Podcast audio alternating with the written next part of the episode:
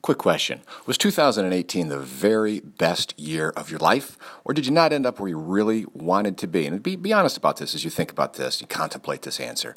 So, so what happened? If it wasn't the best, I mean the best year of your life, what happened? What went wrong? What derailed it? Because chances are you started the year with an amazing plan, with some action steps, and so you knew where you wanted to be.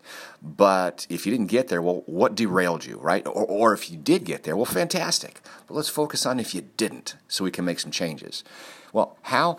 First of all, design your 2019 plan with detailed action steps for each goal.